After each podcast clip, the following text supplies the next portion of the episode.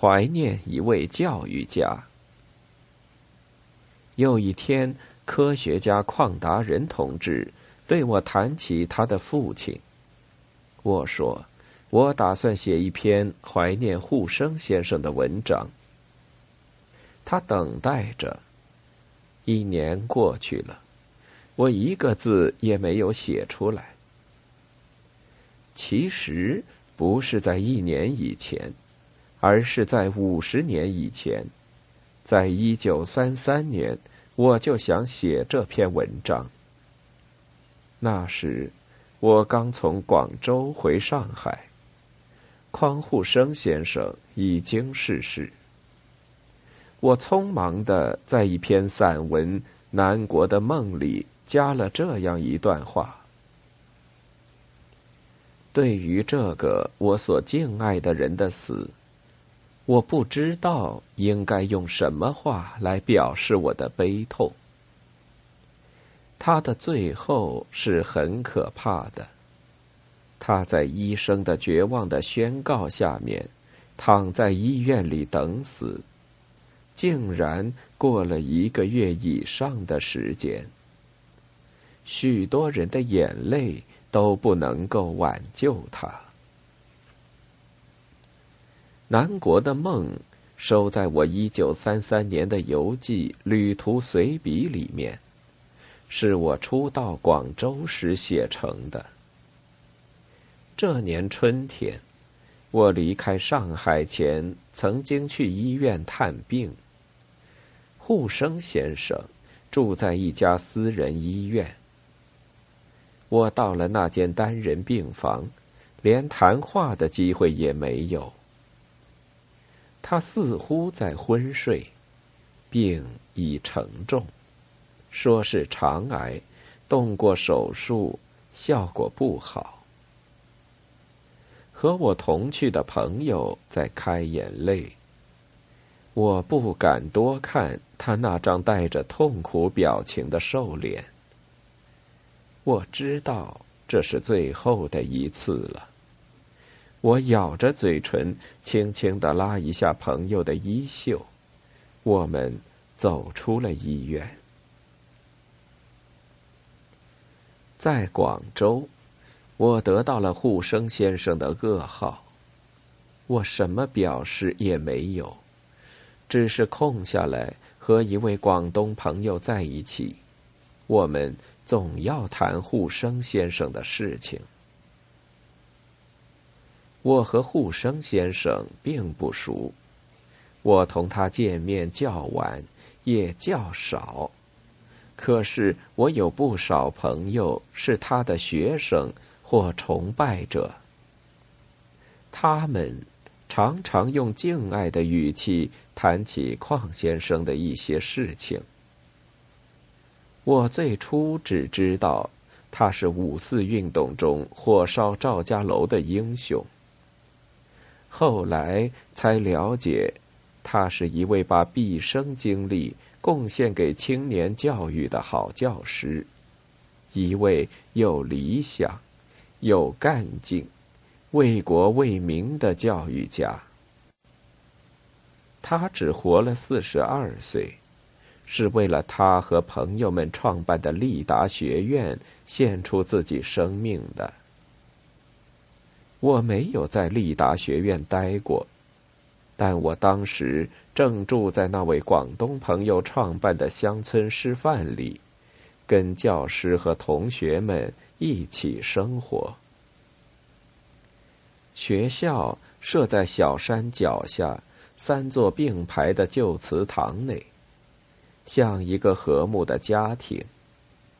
大家在一起学习，一起劳动，一起作息，用自己的手创造出四周美丽的环境，用年轻的歌声增添快乐的气氛。我作为客人。住了五天，始终忘记不了在这里见到的献身的精神、真诚的友情、坚定的信仰和乐观的态度。我和广东朋友谈起，说了几句赞美的话。他说：“我是邝先生的学生，不过照他培养人、教育人的思想办事。”我说：“要是他来看一看，多好。”广东朋友叹息说：“不可能了。”不过他的思想会鼓励我们。他含着眼泪加了一句：“我们一定要把学校办好。”我相信他的决心。我想到在上海医院里等待死亡的邝虎生先生，忽然兴奋起来。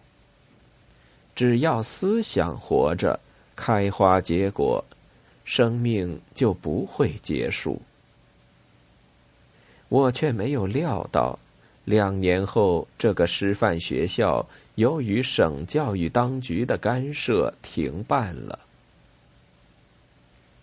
沪生先生生活简朴，他的家我去过一次，是一个安徽朋友带我去的。房里陈设简单，学生们常来找他谈话，他对他们讲话亲切详细。我在旁边也感觉到，这是一位好心的教师。又像是一位和蔼的长兄。那两天，我刚刚听到关于他对待小偷的故事。学校厨房捉到偷煤的贼，送到他那里，他对小偷谈了一阵，给了两块钱，放走了，劝他拿这笔钱去做个小生意。又有一回。学生宿舍捉住一个穿西装的贼，他让贼坐下来同他长谈，了解他的生活情况，好好的开导他。后来还给他介绍了工作。他常说：“不要紧，他们会改好的。”我和几个朋友都不赞成他这种做法，但是。我们佩服他的改造人们灵魂的决心和信心。他从不讲空话，总是以身作则，开导别人。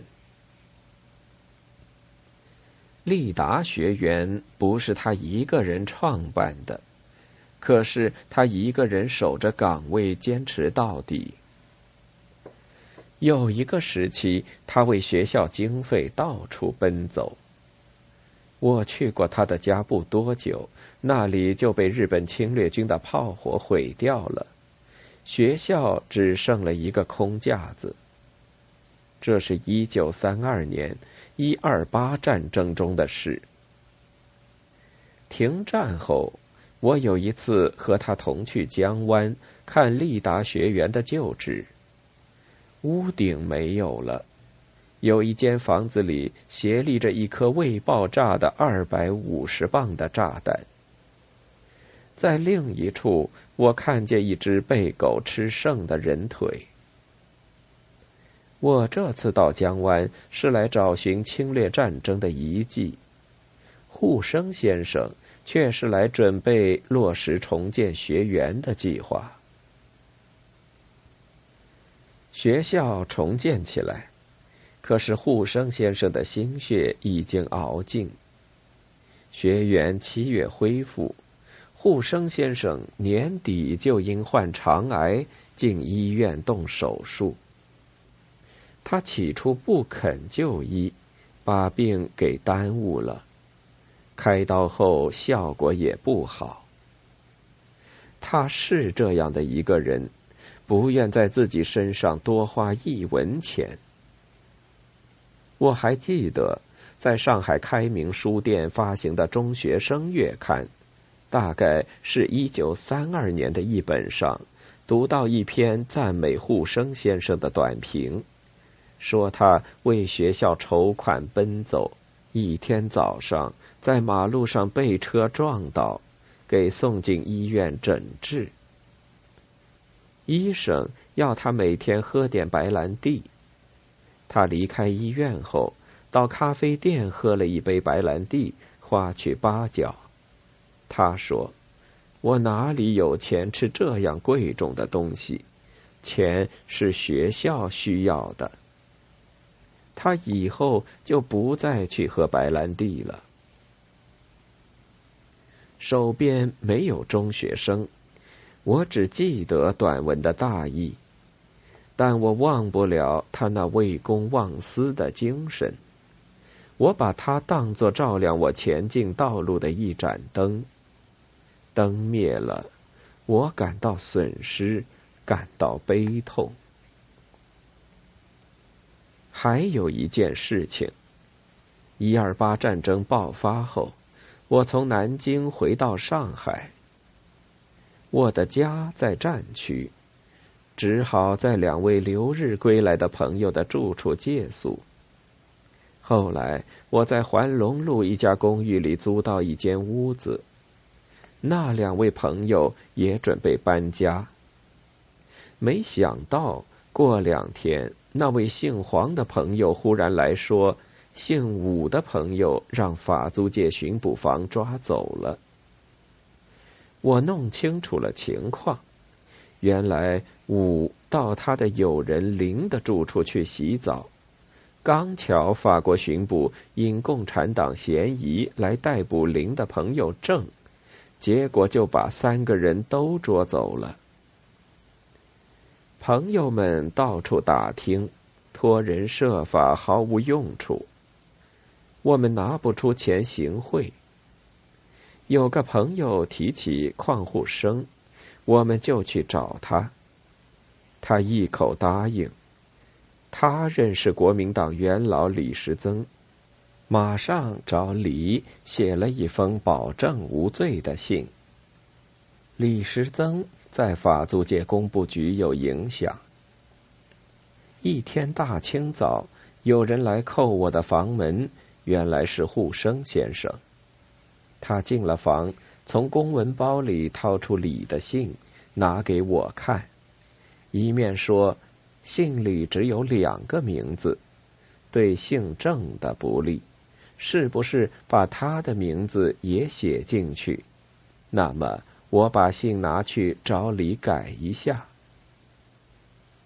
第二天一早，他就把改了的信送来。不用说，被捕的人都给保释出来了。朋友五今天还在北京工作，他一定没有忘记五十年前的这件事情。八月二十二日。